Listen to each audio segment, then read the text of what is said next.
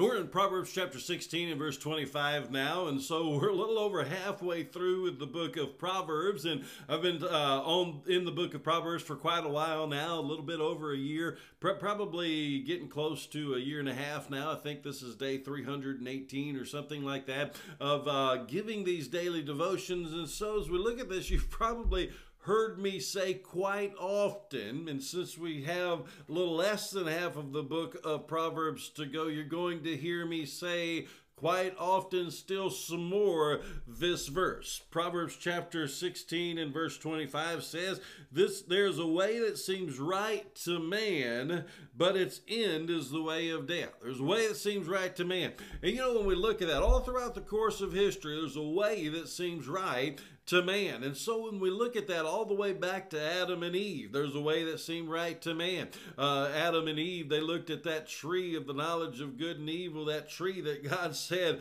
do not eat of that tree, because if you do, you're going to surely die.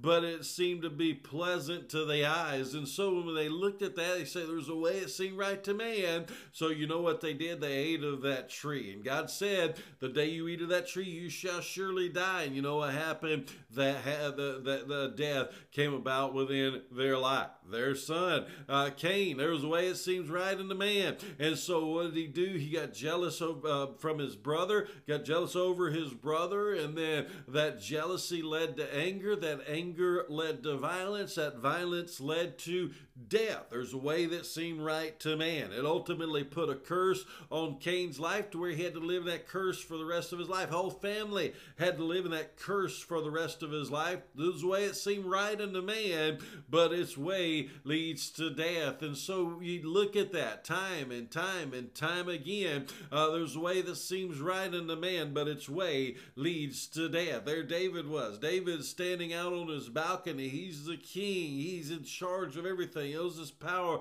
has all this power, all this prestige. He's standing uh, on the balcony of his palace, looks out, sees a woman bathing uh, by the name of Bathsheba. Well, there's a way that seems right to man, but its way leads to death. So we see example after example after example of this throughout the Word of God. When we go contrary to God, we go contrary to the ways of God. Well, my heart see, uh, feels uh, like that is the right thing to do. Well, the Bible says that the heart is de- de- de- deceitful above all things. Above all things, the heart is the most deceitful thing. So when you follow your heart, there's a way that seems right unto man, but its way leads to death. And so when you think about that and you understand that, we don't need to pursue our, our, our own way because our way is corrupted. We're greatly corrupted. In fact, the Bible says by nature we're children of wrath.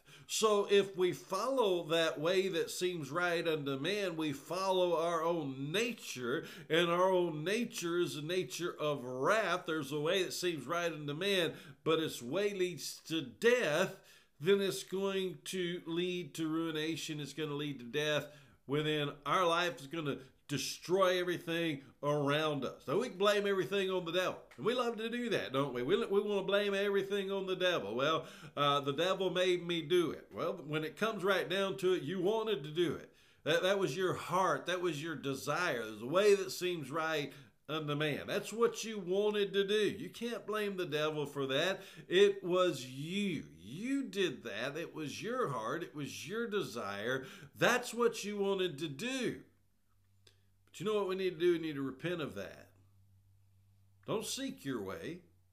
Don't seek your wisdom. Don't seek your heart. Don't seek your desires. Don't seek your dreams, your goals, your visions. God, what is it that you want me to do? Because the way it seems right to me is going to lead to death. So, what is it, Lord, that you want me to do? Because your way, and only your way, leads to life.